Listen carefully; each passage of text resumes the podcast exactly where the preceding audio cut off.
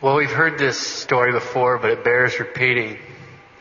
We know about it because the man to whom it happened wrote it down, as did that great father church, St. Gregory Nazianzen.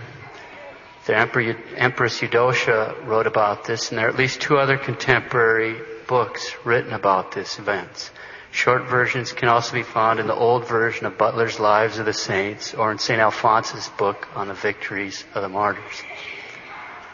Cyprian was born in the third century in Syria.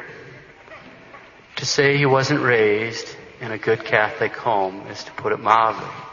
As an infant, he was consecrated by his parents to the devil. He's brought up and trained in the mysteries of idolatry, astrology, and black magic. He traveled to Greece, Macedonia, Egypt, Babylon, and India, all with the explicit intention of becoming a master in the black arts. There was no practice too hideous for him to undertake. He was known to have killed children, gathered their blood in order to offer it up as a sacrifice to the demons. He made such progress in the black arts that he became the most infamous black magician in the pagan world of his day. And one can imagine that must have taken some doing. Now, Justina was a breathtakingly beautiful young woman who was also raised by pagan parents. But one day, she heard a Catholic deacon preach. It struck her. She got the faith. She converted. And in the process, she brought her parents into the true faith as well. After her conversion, she consecrated herself to God by a vow of holy virginity. She was leading a pious Catholic life in this pagan society when she caught the eye of a young pagan nobleman named Agladius. Now, Agladius was absolutely enthralled by Justina's beauty, and he tried everything he could think of to persuade her to become his wife. There was nothing doing. She'd already taken a vow of virginity. Attempt after attempt met with complete failure. Finally, in desperation, Agladius turned to Cyprian and asked him to cast a spell on Justina so that she would fall in love with him. Now, as a parenthetical remark, these kind of spells don't affect love. Love is in the will. Devils don't have access to our will. Devils do have access to the passions and imagination. So a spell like that, at best, has nothing to do with love, but may have something to do with lust. End of parenthetical remarks. Cyprian uses all his magical arts in vain. And Justina soon realized she's under satanic attack. And so she protected herself. How? The sign of the cross, prayers and fasting, and begging the Blessed Virgin to come to the rescue of another virgin who was in distress. As Cyprian himself noted, quote, this is Cyprian, she armed herself with the sign of Christ and overcame the invocations of the demons, close quote, Cyprian the sorcerer. Cyprian, having seen Justina, fell in love with her himself, and he redoubled his efforts to conquer, casting spell after spell, using every secret that he knew but it was all in vain. In frustration, he summoned up a demon and demanded to know what was going on. Why weren't these spells successful? The demon very reluctantly answered, Justina was rendered invincible by the God of the Christians. What? Cyprian replied, He's more powerful than you. If the God of the Christians is more powerful than you, then I'll serve him. The devil was absolutely enraged to lose someone by whom he had destroyed so many souls, by whom he had led so many souls to perdition, so he began attacking Cyprian. And everybody should be familiar with the method the devil used, because he always uses the same kind of methods. He did what he always did. He trotted out all those old sins and started dangling them in front of Cyprian's eyes. All these memories of the horrible crimes that Cyprian was guilty of, all the while saying, there's no hope for you. You're just scum off the surface of a pond. You're doomed to hell. Look at everything you've done. No one like you can escape damnation. Oh, holiness, that's for saints and priests, but you, it's impossible for you, you sinner.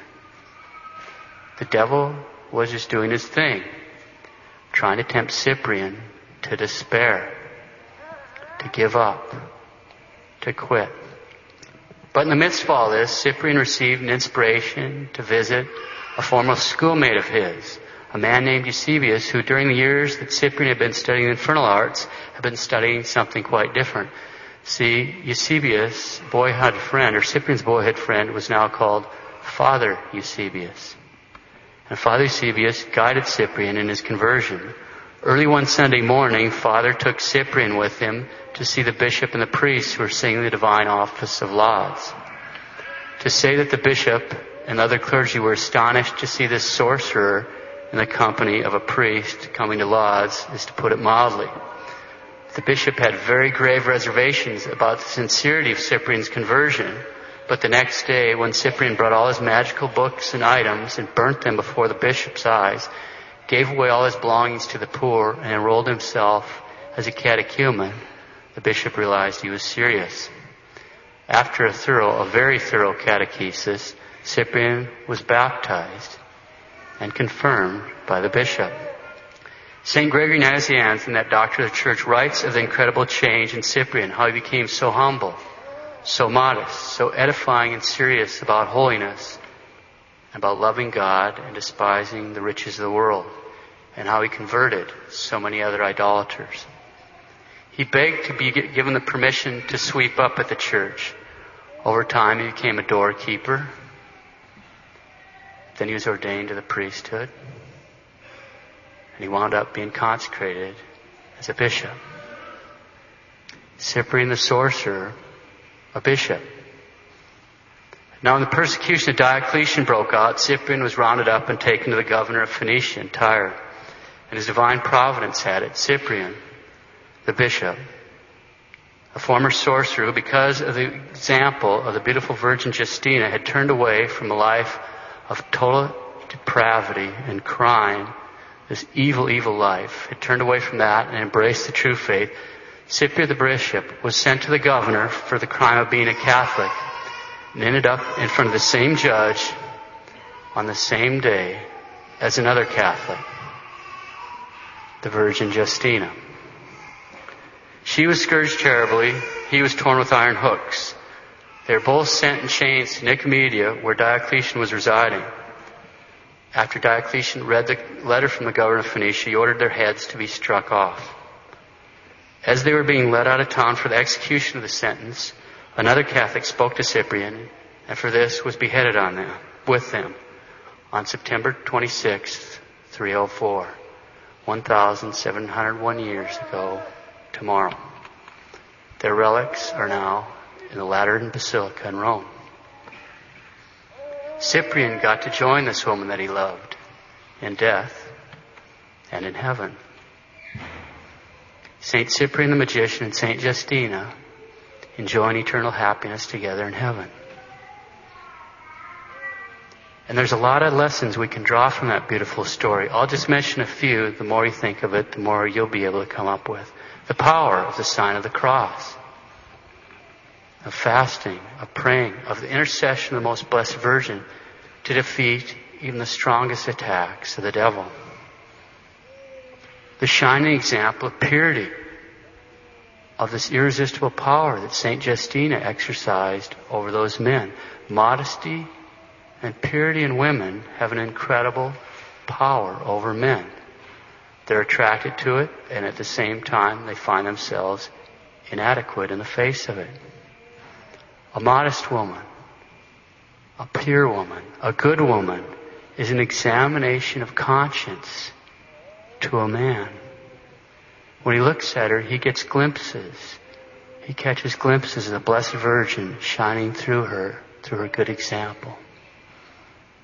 Finally, think about Cyprian. These are words worth meditating on, and keep in mind that these words that I'm about to read were written by a man who's a Catholic saint, a man whose feast day is tomorrow. Quote, Whosoever ye be that are seduced by the mysteries of the demons, none of you can equal the zeal I once had for these false gods, nor my researches into their secrets, nor the vain power They communicated to me, to me Cyprian, who from my infancy was given up to the service of the dragon in the citadel of Minerva. Believe me, I have seen the Prince of Darkness himself, for I propitiated him by sacrifices. I greeted him and spoke with him and his ancients. He liked me, praised my understanding before everyone said, here's a new Jambres. Jambres was one of Pharaoh's magicians that went up against Moses. Here's a new Jambres, always ready for obedience and worthy of communing with us. And he promised me to make me a prince after my death and for the course of my earthly life to help me in everything. And he gave me a legion of demons to serve me. I gave myself entirely into his service at that time, obeying his every command. Learn from me the deceitfulness of the demon's illusions. A virgin has proved to me that their power is but smoke. The king of the demons was arrested at the door of a mere child and could not throw across the threshold. He who promises so much is a liar.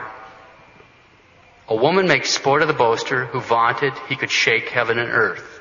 The roaring lion becomes a startled gnat before the Christian virgin Justina. Close quote. Saint Cyprian the magician.